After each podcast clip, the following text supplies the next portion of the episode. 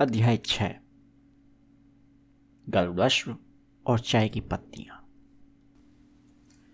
अगले दिन जब हैरी रोना और हमारी नाश्ते के लिए बड़े हॉल में पहुँचे तो उन्हें सबसे पहले ड्रैको मेल्फोई दिखाई दिया। वह नागशक्ति के विद्यार्थियों को कोई मज़ेदार कहानी सुना रहा था। जब वे पास से गुजरे तो मेल्फोई ने बेहोश होने का मूर्खतापूर्ण नाटक किया, जिस पर के गूंज उठे। उसकी तरफ़ ध्यान मत दो। हरमानी बोली, जो हैरी के ठीक पीछे चल रही थी, उसकी तरफ़ ध्यान मत दो, कोई फ़ायदा नहीं होगा। अरे पॉटर पेंसी पार्किंसन चीखी नागशक्ति की इस लड़की का चेहरा किसी बदसूरत कुतिया जैसा था। पॉटर तुम पिशाच आ रहे हैं पॉटर हैरी गढ़द्वार के टेबल पर जॉर्ज वीजली के पास बैठ गया। थर्ड ईयर का टाइम टेबल जॉर्ज ने उसकी तरफ़ टाइम टेबल पढ़ाते हुए कहा तुम्हें क्या हुआ हैरी मेलफोय रोन ने कहा जॉर्ज ने देखा कि मेल्फो एक बार फिर डर के मारे बेहोश होने का नाटक कर रहा है। उसने धीरे से कहा वह घटिया लड़का। जब दम्बिशाश कल रात को हमारी तरफ़ वाले हिस्से में आए थे, तब तो वह इतना बहादुर नहीं दिख रहा था। वह भागते हुए हमारे कंपार्टमेंट में आ गया था ना फैट वह पूरा गीला था। फैट ने मेल्फोर को हिकारत से देखते हुए कहा, मेरे अंदर से भी सारी खुशी चली गई थी। जॉर्ज बोला दम्बिशाश बहुत भयानक चीज़ है। फैट बोला, ऐसा लगता है जैसे खून बर्फ़ बन गया हुआ है ना? तुम बेहोश तो नहीं हुए थे? हैरी ने धीमी आवाज़ में पूछा, भूल जाओ, हैरी। जॉर्ज ने हिम्मत बढ़ाते हुए कहा डैडी को भी एक बार अजकबान जाना पड़ा था, याद है ना, फैट? और उन्होंने लौट कर कहा था कि उन्होंने इससे बुरी जगह नहीं देखी। वापस आने पर वे बहुत कमज़ोर हो गए थे और काँप रहे थे। तब पिशाश माहौल से सारी खुशी चूस लेते हैं। बाद के ज़्यादातर कैदी पागल हो जाते हैं। देखते मैल्फो हमारे पहले क्रिकेट मैच के बाद कितना खुश दिखता है, फैट बोला। इस साल का पहला मैच गढ़द्वार और नागशक्ति के बीच है। याद है ना? कुरिच में हैरी और मेल्फो का सिर्फ़ एक ही बार आमना सामना हुआ था, जिसमें मेल्फो का बहुत बुरा हाल हुआ था। इस विचार से हैरी थोड़ा खुश हुआ। उसने सोसेज में फ्राई किए हुए टमाटर लिए। हरमानी अपना नया टाइम टेबल देख रही थी। उसने खुश होकर कहा हाँ कितना अच्छा है। आज हमारे कुछ नए विषयों की क्लास भी शुरू हो रही है। हरमाइनी लोन ने उसके कंधे के ऊपर से झांकते हुए कहा, उन्होंने तुम्हारा टाइम टेबल गलत बना दिया है। देखो, तुम्हें एक दिन में दस विषय पढ़ने हैं। इसके लिए पर्याप्त समय ही नहीं है। मैं संभाल लूँगी। मैंने इस बारे में प्रोफेसर मैगोनिकल से बात कर ली है। लेकिन देखो लो ने हँसते हुए कहा और सुबह का टाइम टेबल देखो। नौ बजे ज्योतिष शास्त्र और उसके नीचे नौ बजे मगलों का अध्ययन। और दोनों हैरान होकर टाइम टेबल के थोड़ा और करीब झुका। देखो, उसके नीचे देखो। नौ बजे अंकों के जादू महत्व का ऐतिहासिक अध्ययन। पर मतलब मैं जानता हूँ कि तुम पढ़ने में अच्छी हो, हरमानी, लेकिन कोई भी इतना अच्छा नहीं हो सकता। तुम एक ही समय में तीन क्लासों में कैसे रह सकती हो? हरमानी ने उसे झिड़कते हुए कहा, बेवकूफ़ी की बातें मत करो। शायद मैं एक समय पर तीन क्लासों में नहीं रह सकती। तो फिर मुरबा इधर बढ़ा दो। हरमानी बोली, पर रोन तुम्हें से क्या मतलब है अगर मेरा टाइम टेबल थोड़ा ज़्यादा भरा है? हरमानी ने बेरुखी से कहा, मैंने तुम्हें बताया है ना, मैंने प्रोफेसर मैगोनगल से इस बारे में बात कर ली है। तभी हैग्रिड बड़े हॉल में आ गया। मैं अपना छछुंदर की खाल वाला लंबा और कोट पहनी था और बेध्यानी में अपने बड़े से हाथ में एक मरी हुई बिल्ली को लहरा रहा था। सब ठीक है? उसने उत्सुकता से पूछा, जब स्टाफ टेबल की तरफ़ जाते समय रास्ते में रुका। आज हमारी ज़िंदगी की पहली क्लास है, जिसमें हम तुम्हें पढ़ाएँगे। लंच के ठीक बाद। सुबह पाँच बजे से उठकर उसकी तैयारी कर रहे हैं। आशा करते कि सब कुछ ठीक होगा। हम टीचर बन गए, कसम से। वह उनकी तरफ़ देखकर मुस्कुराया और अपनी बिल्ली को लहराते हुए स्टाफ टेबल की तरफ़ बढ़ गया। क्या पता वह किस चीज़ की तैयारी कर रहा है? लो ने तनाव भरी आवाज़ में कहा। विद्यार्थी अपनी अपनी क्लास में जाने लगे और हॉल खाली होने लगा। लो ने अपना टाइम टेबल देखा। बेहतर होगा कि हम भी चलते देखो ज्योतिष शास्त्र की क्लास उत्तरी मीनार के ऊपर लगेगी। वहाँ पहुँचने में हमें दस मिनट लग जाएँगे। उन्होंने जल्दी से अपना नाश्ता खत्म किया तथा फेडरल ज़ोर से विदा लेकर हॉल से बाहर चल दिए। जब वे नागशक्ति की टेबल के पास से गुजरे तो मेल्फिन ने एक बार फिर से बेहोश होने का अभिनय किया। जब हैरी प्रवेश हॉल में पहुँचा तो उसे पीछे से हँसी का ठाका सुनाई दिया। महल से उत्तरी मीनार तक जाना आसान नहीं था। यह एक लंबी यात्रा थी। हालाँकि उन्हें हॉगवर्ट्स में दो साल हो चुके थे, लेकिन उसके बावजूद उन्हें महल के बारे में पूरी जानकारी नहीं थी, और वे इससे पहले कभी उत्तरी मीनार में नहीं गए थे। कोई ना कोई शॉर्टकट होना चाहिए। लोन ने हाफते हुए कहा, जब वे सातवीं लंबी सीढ़ियों पर चढ़े और एक अपरिचित जगह पर पहुँच गए, जहाँ पत्थर की दीवार पर लटकती एक बड़ी तस्वीर के सिवाय और कुछ नहीं था। तस्वीर में घास का मैदान दिख रहा था। हरमानी दाहिनी तरफ़ के खाली गलियारे में झांकते हुए बोली, मुझे लगता है कि रास्ता इधर से ही होगा। हो ही नहीं सकता, लोन बोला। उधर तो दक्षिण दिशा है। देखो, वहाँ की खिड़की के बाहर झील दिख रही है। हैरी पेंटिंग को देख रहा था। एक मोटा और भूरा टट्टू अभी अभी घास के उस मैदान में प्रकट हुआ था और घास चढ़ने लगा। हैरी को अब तक इस बात की आदत पड़ चुकी थी कि हॉगवर्ट्स की तस्वीरों में बने लोग अपनी तस्वीर को छोड़कर दूसरी तस्वीरों में एक दूसरे से मिलने जाते रहते थे, लेकिन उसे यह देखने में बड़ा मज़ा आता था।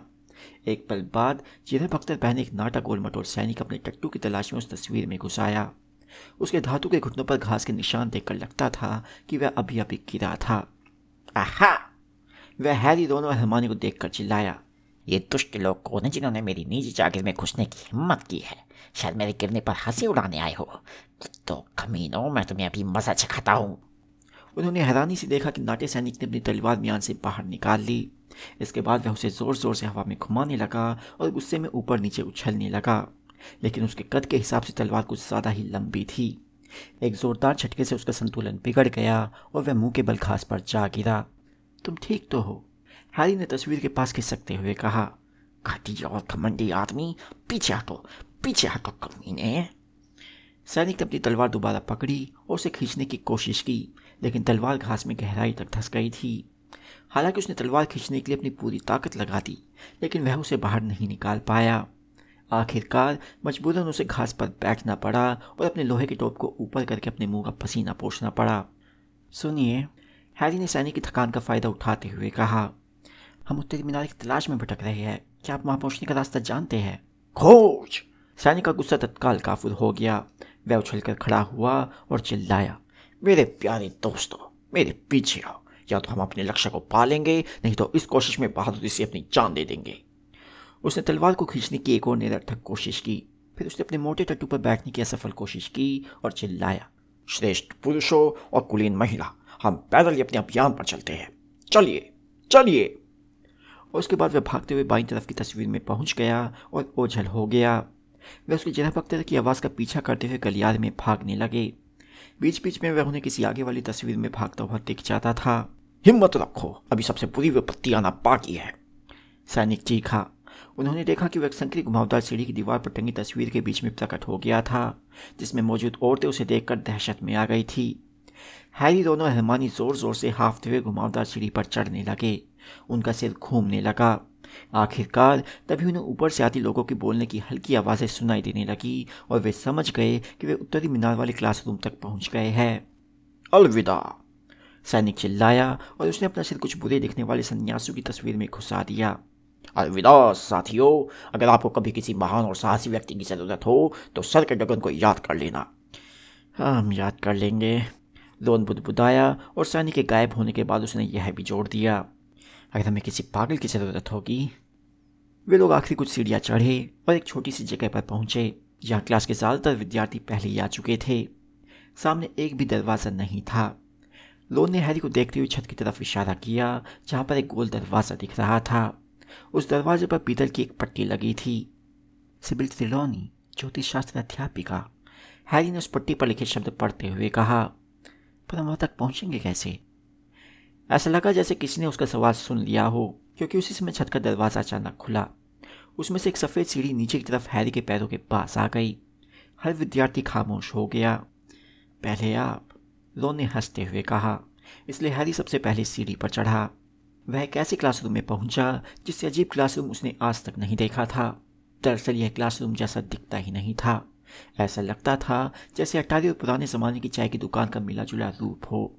इसमें कम से कम बीस छोटी गोल टेपरी ठसा ठस भरी थी, जिनके चारों तरफ़ कुर्सियाँ और मोटे कुशन रखे थे। हर चीज़ पर धीमी लाल रोशनी पड़ रही थी। सभी खिड़कियों पर लगे पर्दे बंद थे। कई लैंपों पर गहरे लाल स्काफ डले थे।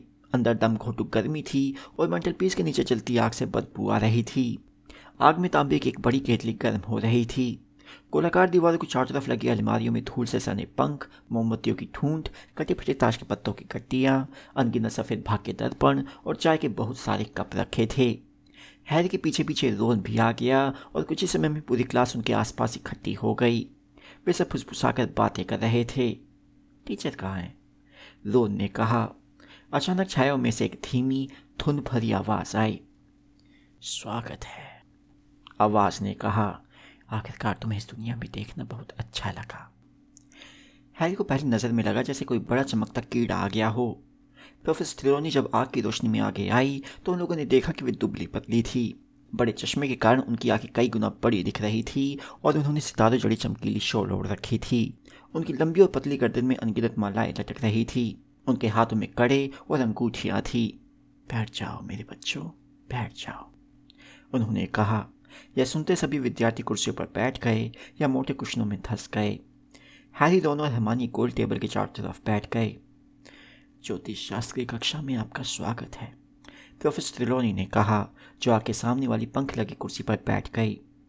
मेरा नाम प्रोफेसर त्रिलोनी है। हो सकता है तुम लोगों ने मुझे पहले कभी नहीं देखा हो। मुझे लगता है कि स्कूल की भागम भाग में ज़्यादा बाल पढ़ने से मेरे मन की आग धुंधली हो जाती है। किसी ने भी असाधारण बात पर कुछ नहीं कहा। प्रोफेसर त्रिलोनी नजाकत से अपना शोर ठीक करते हुए आगे बोली तो तुम लोगों ने पढ़ने के लिए ज्योतिष शास्त्र चुना है, जो सभी जादुई कलाओं में सबसे मुश्किल कला है। मुझे तुम्हें शुरू में ये चेतावनी देनी चाहिए कि अगर तुम्हारे अंदर भविष्य देखने की शक्ति नहीं है तो मैं तुम्हें ज़्यादा कुछ नहीं सिखा पाऊँगी। पुस्तकें इस मामले में तुम्हारी ज़्यादा मदद नहीं कर पाएँगी। इन शब्दों पर हैरी और रोन दोनों ने हरमानी की तरफ़ मुस्कुरा कर देखा, जो यह सुनकर हैरान थी कि पुस्तकें इस विषय में ज़्यादा मदद नहीं कर पाएँगी।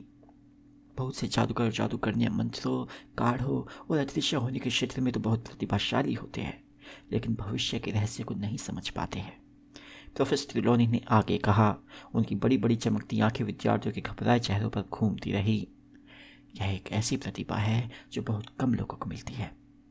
तुम सुनो लड़के, उन्होंने अचानक नेविल से कहा, जो उनकी आवाज़ सुनकर अपने कुशन से गिरते गिरते बचा, क्या तुम्हारी दादी ठीक है? नेविल ने कामती आवाज़ में कहा मुझे लगता है कि ठीक ही होगी। अगर मैं तुम्हारी जगह होती तो इतने यकीन से यह बात नहीं कहती।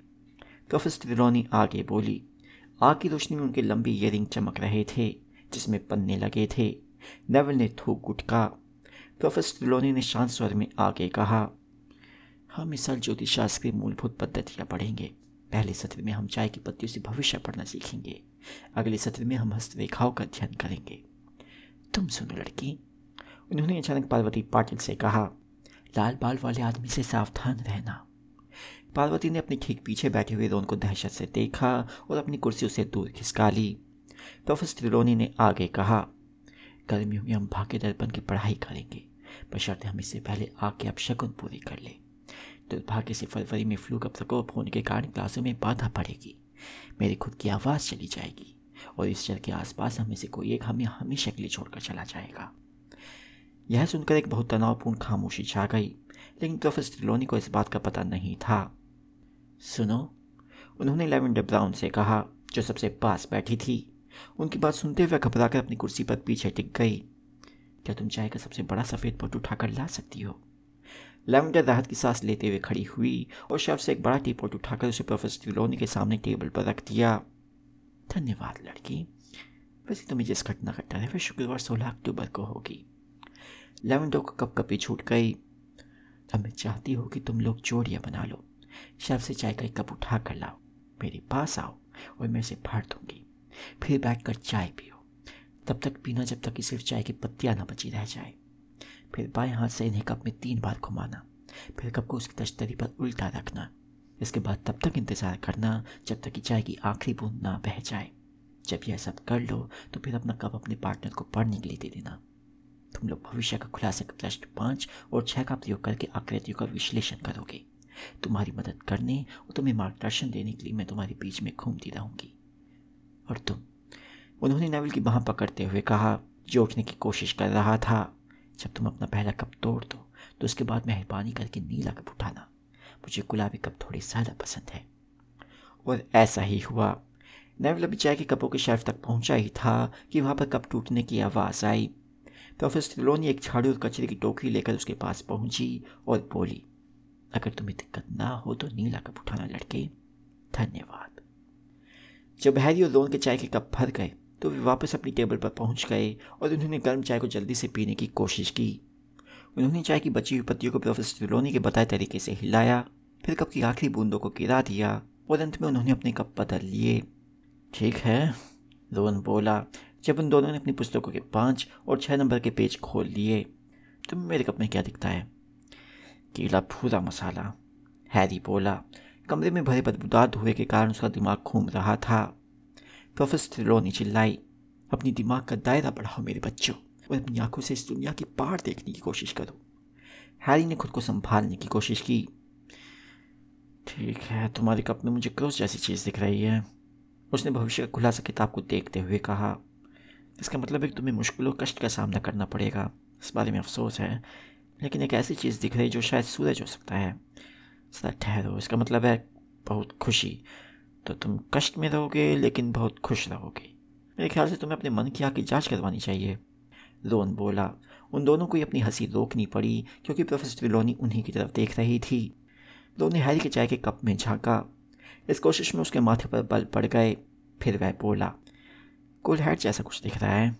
वह बोला क्या तुम जादू मंत्रालय में काम करोगे?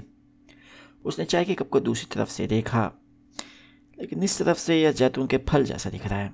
इसका क्या मतलब है? उसने भविष्य का खुलासा किताब में देखा, अप्रत्याशित धन, बहुत बढ़िया तो मुझे कुछ पैसे उधार दे देना।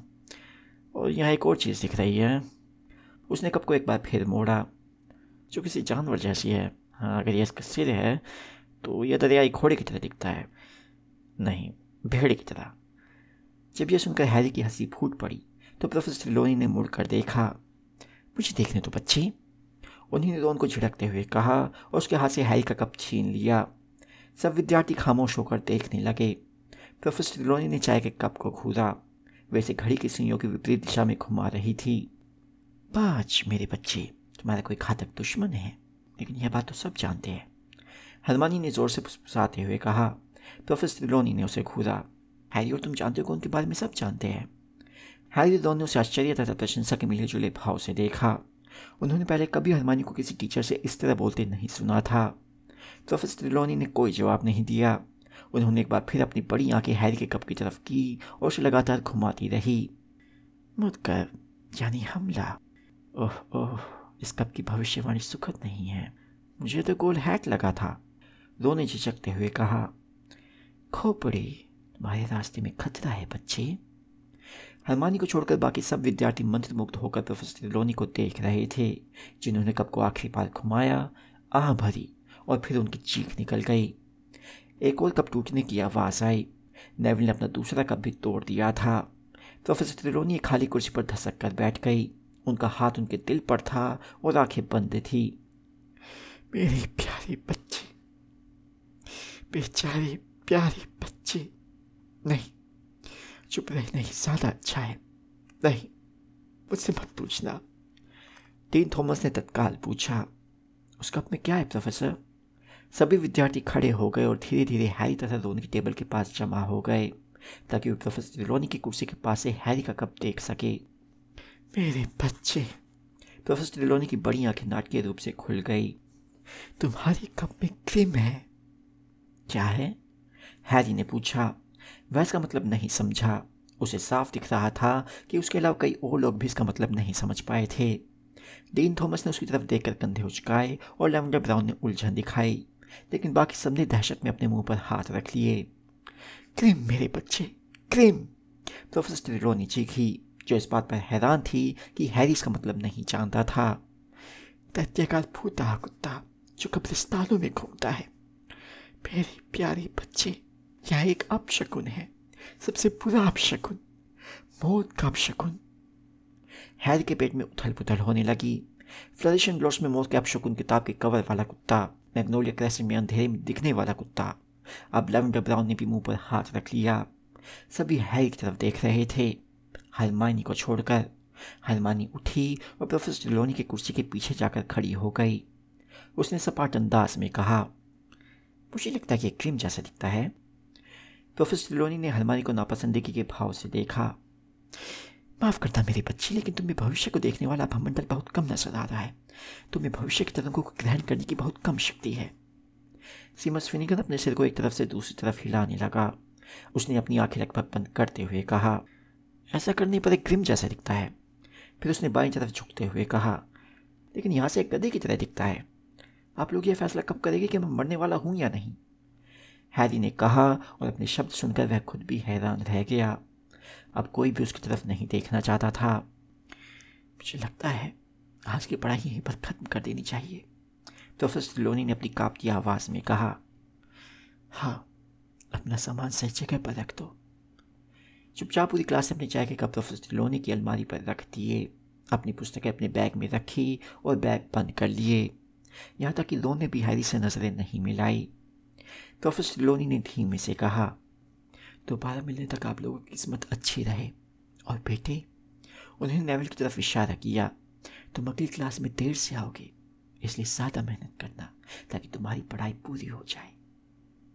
हैरी दोनों हमारी प्रोफेसर रोनी की सीढ़ी से नीचे उतरकर प्रोफेसर मैगोनिकल के रूप परिवर्तन की कक्षा की तरफ़ चल दिए। उनके क्लासरूम को खोजने में उन्हें इतना ज़्यादा समय लगा कि हालाँकि वे ज्योतिष शास्त्री कक्षा से जल्दी आ गए थे, लेकिन वे बस किसी तरह ठीक समय पर ही पहुँच पाए। हैरी ने बैठने की क्लास में सबसे पीछे वाली सीट चुनी। उसे लगा जैसे वह बहुत ही चमकदार स्पॉटलाइट में बैठा हो। पूरी क्लास उसकी तरफ़ चोरी चोरी से देख रही थी, जैसे वह किसी भी पल मर सकता हो। उसने बिल्कुल नहीं सुना कि प्रोफेसर मैकोनिकल नर पशुओं ऐसे जादूगर जो रूप बदलकर जानवर बन सकते हैं, के बारे में क्या समझा रही है? उसने यह भी नहीं देखा कि प्रोफेसर मैगोनिकल उनकी आँखों के सामने रूप बदलकर धारीदार बिल्ली में बदल गई, जिसकी आँखों के चारों तरफ़ चश्मे के निशान थे। तुम लोगों को आज हो क्या क्या है? प्रोफेसर मैगोनिकल ने दोबारा अपने असली रूप में आते हुए और उन सबको घूरते हुए कहा, वैसे इससे कोई फ़र्क नहीं पड़ता, लेकिन ये पहली बात हुआ जब मेरी रूप बदल कर बिल्ली बनने पर क्लास के बच्चों ने तालियाँ नहीं बचाई है। सबका सिर एक बार फिर हैरी की तरफ़ घूम गया, लेकिन कोई कुछ नहीं बोला। फिर हरमानी ने अपना हाथ उठाया प्रोफेसर, हम अभी ज्योतिष शास्त्र की पहली क्लास से आ रहे हैं। हम चाय की पत्तियों से भविष्य पढ़ रहे थे और अच्छा ज़ाहिर है। प्रोफेसर मैगोनिकल ने अचानक त्योरिया चढ़ाते हुए कहा, इससे आगे कहने की कोई ज़रूरत नहीं है, मिस क्वेंजर मुझे बताओ, इस साल तुम में से कौन मरने वाला है? हर विद्यार्थी उन्हें घूरने लगा। मैं, हैरी ने आखिरकार कहा अच्छा। प्रोफेसर मैगोनिकल ने हैरी को अपने मन के दार आँखों से देखते हुए कहा तो तुम्हें यह जान लेना चाहिए, पोर्टर, कि सिबिल त्रिलोनी जब से स्कूल में आई है, तब से वह हर साल एक विद्यार्थी के मरने की भविष्यवाणी कर रही है। अब तक उनमें से कोई भी नहीं मरा है। किसी नई क्लास का स्वागत करते समय मौत के अपशकुन देखना उनका प्रिय शौक है। मैं अपने सहकर्मियों की बुराई नहीं करती हूँ, वरना प्रोफेसर मैगोनिकल बीच में ही रुक गई। उनके नथुने सफ़ेद हो गए थे। फिर उन्होंने अधिक शांति से आगे कहा, ज्योतिषशास्त्र जादू की सबसे कम सटीक शाखाओं में से एक है। मैं तुम लोगों से ये बात नहीं छिपाऊँगी कि मुझे ज्योतिष विद्या ज़्यादा बर्दाश्त नहीं होती है। सच्चे ज्योतिषी बहुत कम होते हैं, प्रोफेसर त्रिलोनी। वे एक बार फिर ठहरी और उसके बाद सामान्य लहजे में बोली, तुम मुझे अच्छी हालत में दिख रहे हो, पोर्टर, इसलिए माफ़ करना, मैं तुम्हें होमवर्क में कोई छूट नहीं दूँगी। मैं तुम्हें विश्वास दिला दूँ कि अगर तुम मर जाओ तो तुम्हें होमवर्क करने की कोई ज़रूरत नहीं है। हलमानी हँसी। हैरी को भी थोड़ा अच्छा महसूस हुआ। प्रोफेसर लोनी के क्लासरूम की धीमी लाल रोशनी और दिमाग चकराती बदबू से दूर चाय की पत्तियों से घबराना बेवकूफ़ी लग रहा था। बहरहाल, हर विद्यार्थी को अब भी यकीन नहीं हुआ था। लोन अब भी चिंतित दिख रहा था और लेवेंडर ब्राउन फुसफुसा कर बोली, नेमिल का कब तो टूटा था? रूप परिवर्तन की कक्षा खत्म होने के बाद वे लंच के लिए बड़े हॉल की तरफ़ जाने वाली भीड़ में शामिल हो गए। तो उन खुश हो जाओ, हरमानी बोली और उसकी तरफ़ मीट वाली कढ़ाई सरका दी। तुमने सुना ना प्रोफेसर मैकोनिकल ने क्या कहा था? लो ने अपनी प्लेट में मीट रखा और अपना कांटा उठा लिया, लेकिन उसने खाना शुरू नहीं किया। हैरी, वह धीमी और गंभीर आवाज़ में बोला, तुम्हें कहीं कोई बड़ा काला कुत्ता तो नहीं दिखा है? हाँ दिखा है, हैरी बोला। उस रात को जब मैं डर्सली दंपति के घर से भागा था, लोन के हाथ से काटा खन्ने की आवाज़ के साथ गिर गया। शायद कोई आवाज़ कुत्ता रहा होगा हलमानी ने शांति से कहा। लोन ने हलमानी की तरफ़ ऐसे देखा जैसे वह पागल हो गई हो। फिर वह बोला हलमानी अगर हैरी ने क्रिम देखा है तो यह यह बहुत बुरा है। मेरे मेरे अंकल बिलियस ने क्रीम देखा था और और वे चौबीस घंटे में मर गए थे। यह संयोग भी तो हो सकता है। हलमानी ने कद्दू का जूस डालते हुए कहा, तुम जानती नहीं कि तुम किस बारे में बोल रही हो? लोन को अब गुस्सा आने लगा था। ग्रिम से ज़्यादातर जादूगर इतने डर जाते हैं कि उनकी जान ही निकल जाती है। तुमने सही कहा। हनुमानी ने श्रेष्ठता वाले अंदाज में कहा, वे ग्रिम को देखते और दहशत के कारण मर जाते हैं। ग्रिम अब शकुन नहीं, मौत का कारण है। और हैरी अब तक हमारे साथ इसलिए क्योंकि वह इतना मूर्ख नहीं है कि ग्रिम को देखकर दहशत में आ जाए। अच्छा अगर तुम्हें दिक्कत ना हो तो अब मैं थोड़ा पढ़ लूँ। लो ने अवाक होकर हनुमानी को देखा। हनुमानी ने अपना बैग खोलकर उसमें से अंकों की जादू महत्व का ऐतिहासिक अध्ययन की नई किताब निकाली और उसे जूस के जग से टिका लिया। मुझे ज्योतिष शास्त्र थोड़ा विश्वसनीय लगता है, उसने पन्ना खोजते हुए कहा। मेरे ख्याल से बहुत ही अंदाज मार काम है। इसमें कोई शक नहीं कि उसका अपनी क्रीम था? लोन ने गर्मी से कहा। हलमानी ठंडेपन से बोली जब तुम हैरी से कह रही थी कि यह भीड़ थी, तब तो तुम्हें इतना विश्वास नहीं था। प्रोफेसर टिलोनी ने कहा था कि तुम्हें भविष्य को देखने वाला भमंडल नहीं है। तुम किसी विषय में टप्पा रहे हो तुमसे बर्दाश्त ही नहीं होता है। उसने दुखती रख पर हाथ रख दिया था। हरमानी रंगों की जादू महत्वकाती हासिक अध्ययन किताब को टेबल पर इतनी ज़ोर से पटका कि गोश्त और गाजर के टुकड़े हर तरफ़ उड़कर बिखर गए। अगर ज्योतिष शास्त्र में निपुण होने का मतलब यह है कि मुझे चाय की पत्तियों में मौत के अपशकुन देखने का नाटक करना होगा तो मुझे लगता है कि मैं ज़्यादा समय तक यह विषय पढ़ूँगी। अंकों की जादू महत्वकाती हासिक अध्ययन की क्लास की तुलना में तो ज्योतिष शास्त्र की क्लास बकवास थी। उसने झपट कर अपना बैग उठाया और चल दी। लोन पीछे से उसे घूरता रहा। उसने हैरी से कहा, वह क्या बोल कर गई? अंकों की जादू महत्व का ऐतिहासिक अध्ययन की क्लास में तो वह भी गई नहीं है। लंच के बाद महल से बाहर निकलकर हैरी खुश हुआ। कल की बारिश अब बंद हो चुकी थी। आसमान अब साफ़, हल्का भूरा था और मुलायम घास में नमी थी। ऐसे माहौल में वे जादुई प्राणियों की देखभाल की पहली क्लास के लिए चल दिए। दोनों और हमान एक दूसरे से बातचीत नहीं कर रहे थे। हैरी भी बिना कुछ बोले उनके साथ चल रहा था। फिर वे अंधेरे जंगल के किनारे पर बनी हैगवे की झोपड़ी के पास वाली हरियाली भरी ढलान से नीचे उतरे। तभी उसे अपने सामने तीन जानी पहचानी पीठे दिखी जिसे उसे पता चल गया कि इस क्लास में उन्हें नागशक्ति के विद्यार्थियों के साथ पढ़ना होगा। मेलफर किलकारियाँ भरते हुए क्रैबर गोयल के साथ उत्साह से बातें कर रहा था। हैरी अच्छी तरह जानता था कि वे किस बारे में बातचीत कर रहे होंगे। हैगविड अपनी झोपड़ी के दरवाजे पर विद्यार्थियों का इंतज़ार कर रहा था। वह अपना छछुंदर की खाल वाला और कोट पहने खड़ा था। फैंग नाम का कुत्ता उसके पास ही था। हैगविड पढ़ाना शुरू करने के लिए उतावला दिख रहा था। विद्यार्थियों के पास आने पर हैगविड बोला, चलो आगे बढ़ो। तुम लोगों के लिए आज बहुत मज़ेदार सबक है। बहुत बढ़िया सबक है। सब लोग आ गए? तो ठीक है। हमारे पीछे आओ। एक पल के लिए तो हैरी डर गया।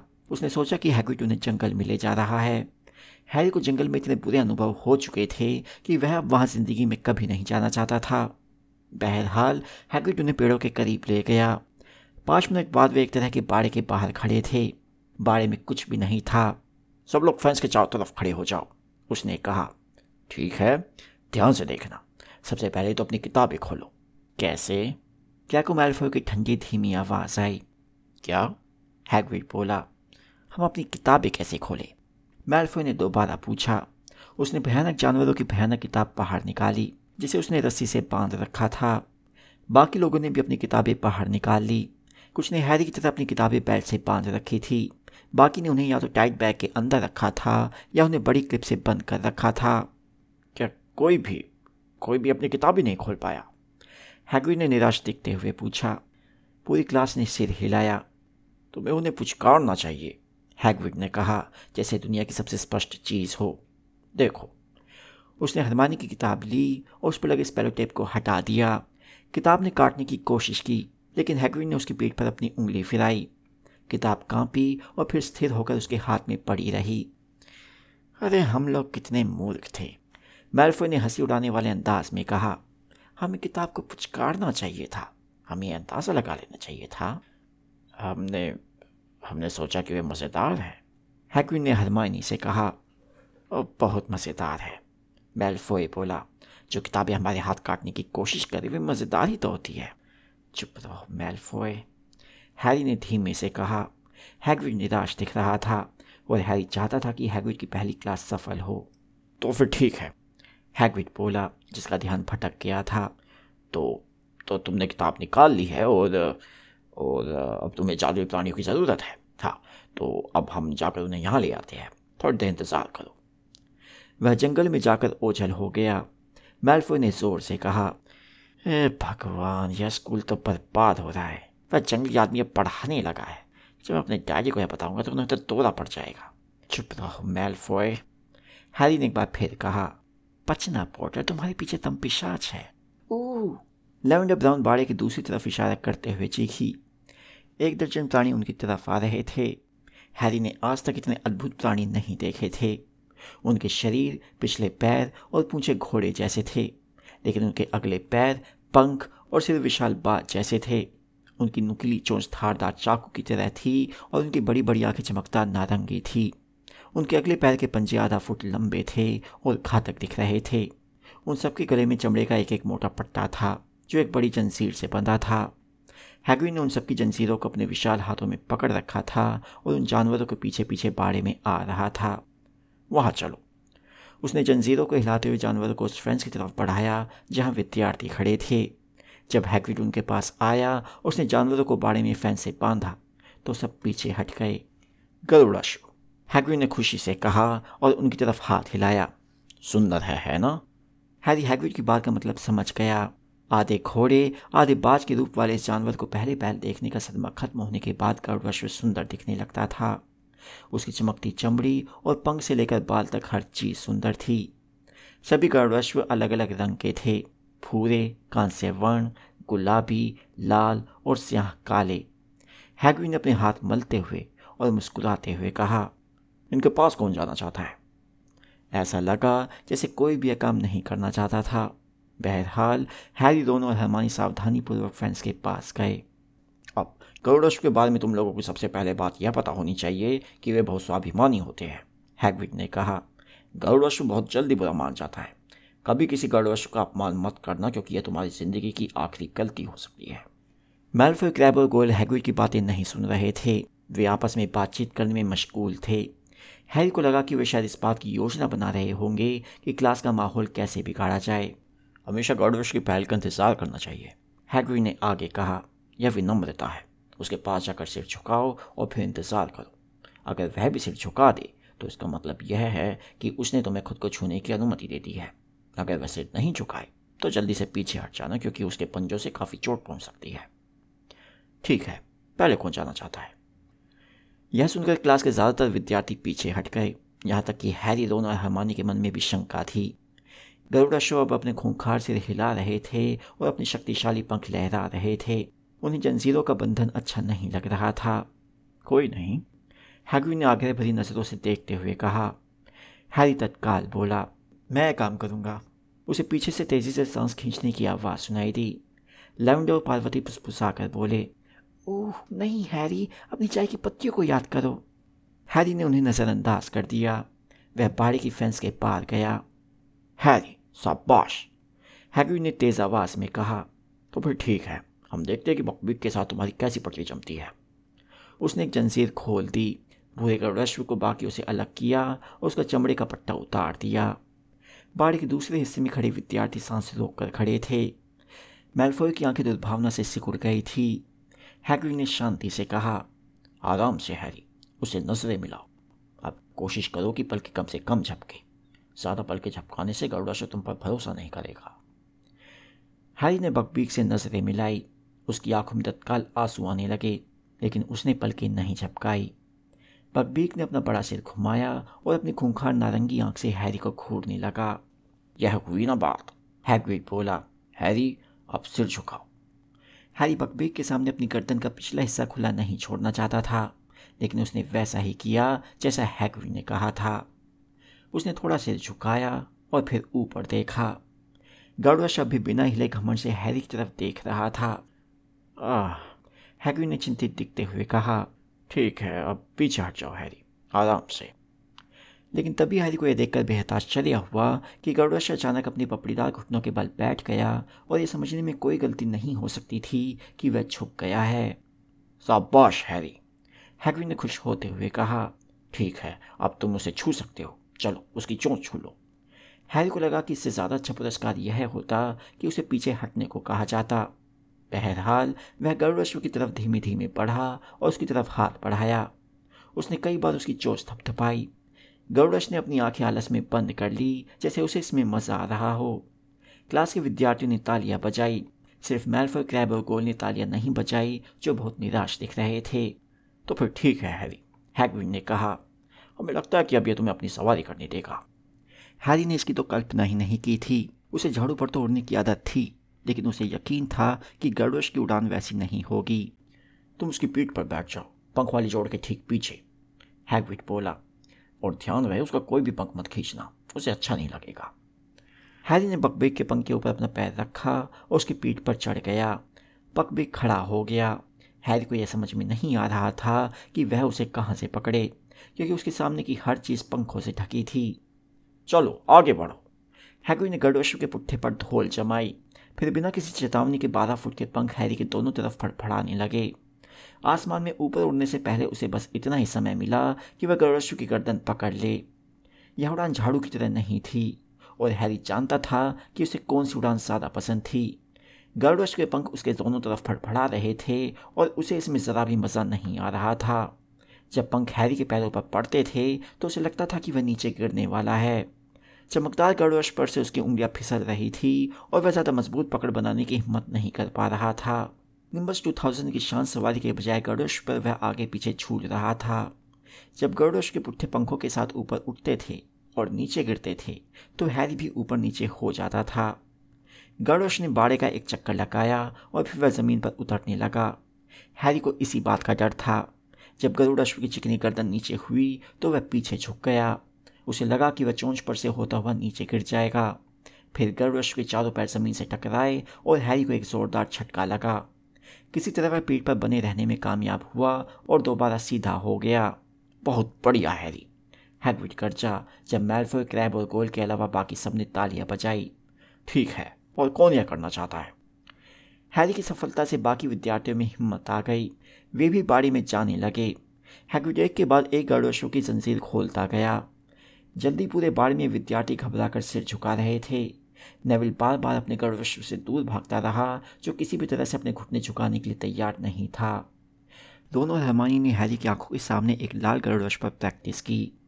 मेल्फो क्रैबल गोल ने बकपीक को चुना। उसने मेल्फोय के सामने सिर झुका दिया था। मेल्फोय अब उसकी चोंच थपथपा रहा था और उसे हिकारत से देख रहा था। मेल्फोय ने हैरी को सुनाने के लिए ज़ोर से कहा, यह बहुत आसान काम है। मैं जानता था कि अगर पोटर यह कर सकता है तो यह काम आसान होगा। मैं शर्त लगा सकता हूँ कि तुम बिल्कुल खतरनाक नहीं हो। तुम तो सिर्फ़ एक बदसूरत और गंदे जानवर हो। यह एक पल में हो गया। गरुड़श के फौलाद की तरह मज़बूत पंजे मेल्फोय के हाथ पर पड़े और मेल्फोय चीखने लगा। अगले पल हैग्रिड ने बकबीक के गले में पट्टा डाल दिया। बकबीक अभी मेल्फोय तक पहुँचने के लिए ज़ोर लगा रहा था। दूसरी तरफ़ मेल्फोय घास में पड़ा था और उसका दुशाला खून से लथपथ था। पूरी क्लास दहशत में आ गई। फिर मेल्फोय चिल्लाया मैं मर रहा हूँ, मैं मर रहा हूँ, मेरी तरफ़ देखो, इसने मुझे मार डाला। तुम मर नहीं रहे हो हैग्रिड बोला, जिसका चेहरा सफ़ेद पड़ गया था।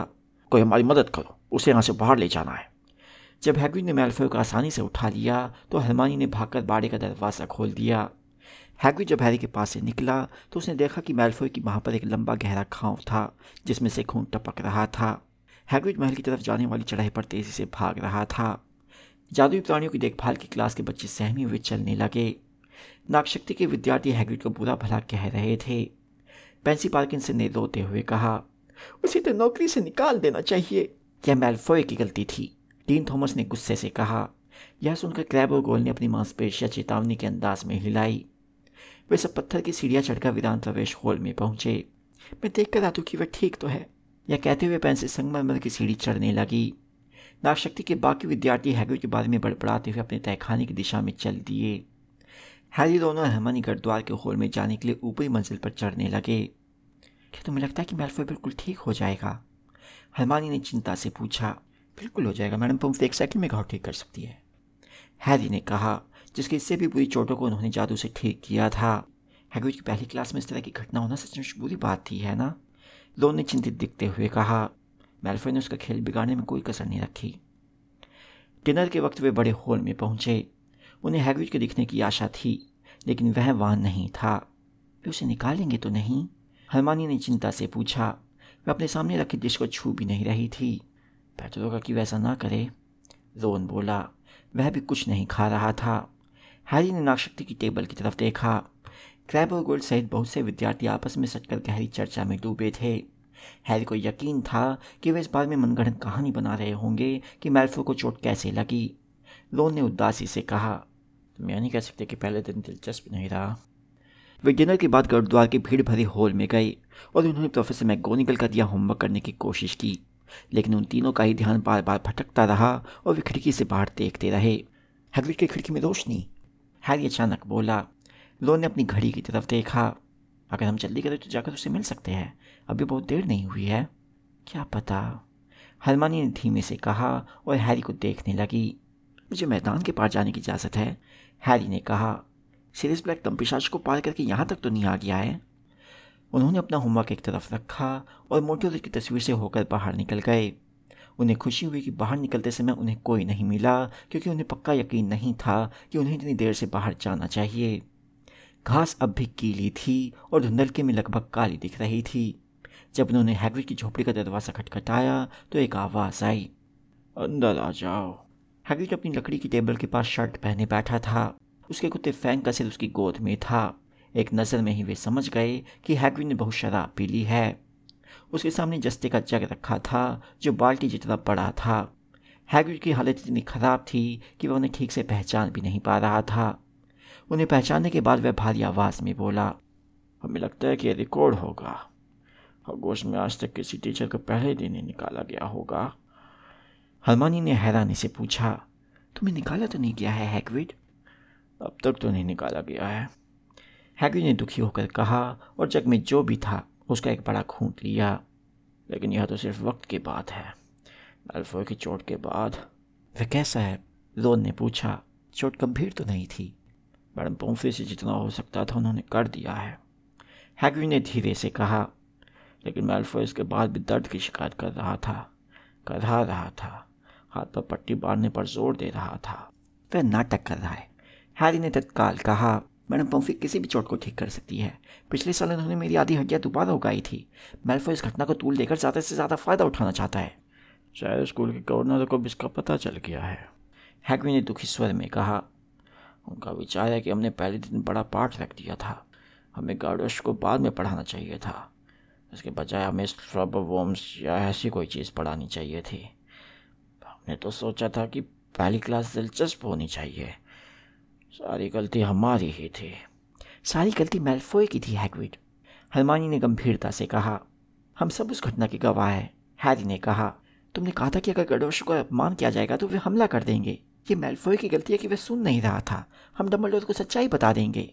रोन बोला हाँ चिंता मत करो हैग्रिड हम तुम्हारा पक्ष लेंगे। हैग्रिड की बीटल जैसी काली आँखों से आँसू बह निकले। उसने हैरी और रोन को गले लगा लिया, जिससे उनकी हड्डियाँ टूटते टूटते बची। मैं सोचती कि तुमने बहुत पी लिया है हैग्रिड हनुमानी ने दृढ़ता से कहा।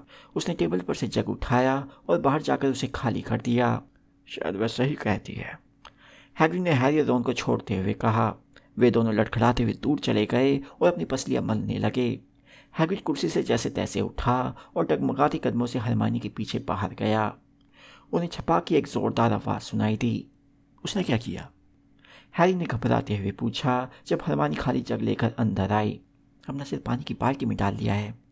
हरमानी ने जग को दूर रखते हुए कहा। हैग्रिड जब अपनी आँखों से पानी पहुँचते हुए वापस लौटा तो उसके लंबे बाल और दाढ़ी कीली थी। अब ठीक है। उसने अपने सिर को किसी कुत्ते की तरह हिलाया और उन सब पर पानी की बौछार कर दी। अच्छा हुआ कि तुम हमसे मिलने आ गए। हम सचमुच फिर हैग्रिड ने हैरी को घूरा जैसे उसे अभी हाल यह एहसास हुआ हो कि वह वहाँ था। तुम यहाँ क्या कर रहे हो? उसने गरजते हुए पूछा। वह अचानक कर्जा था, इसलिए वे सब हवा में एक फुट उछल पड़े। अंधेरा होने के बाद तुम्हें बाहर नहीं घूमना चाहिए हैरी और तुम दोनों, तुमने उसे बाहर निकलने दिया। हैग्री ने हैरी के पास पहुंचकर उसका हाथ पकड़ा और उसे खींचते हुए दरवाजे तक ले गया। हैग्रिड ने गुस्से से कहा, चलो, हम तुम लोगों को स्कूल छोड़ने चल रहे हैं। अंधेरा होने के बाद फिर कभी हमसे मिलने मत आना। हम इस काबिल नहीं हैं।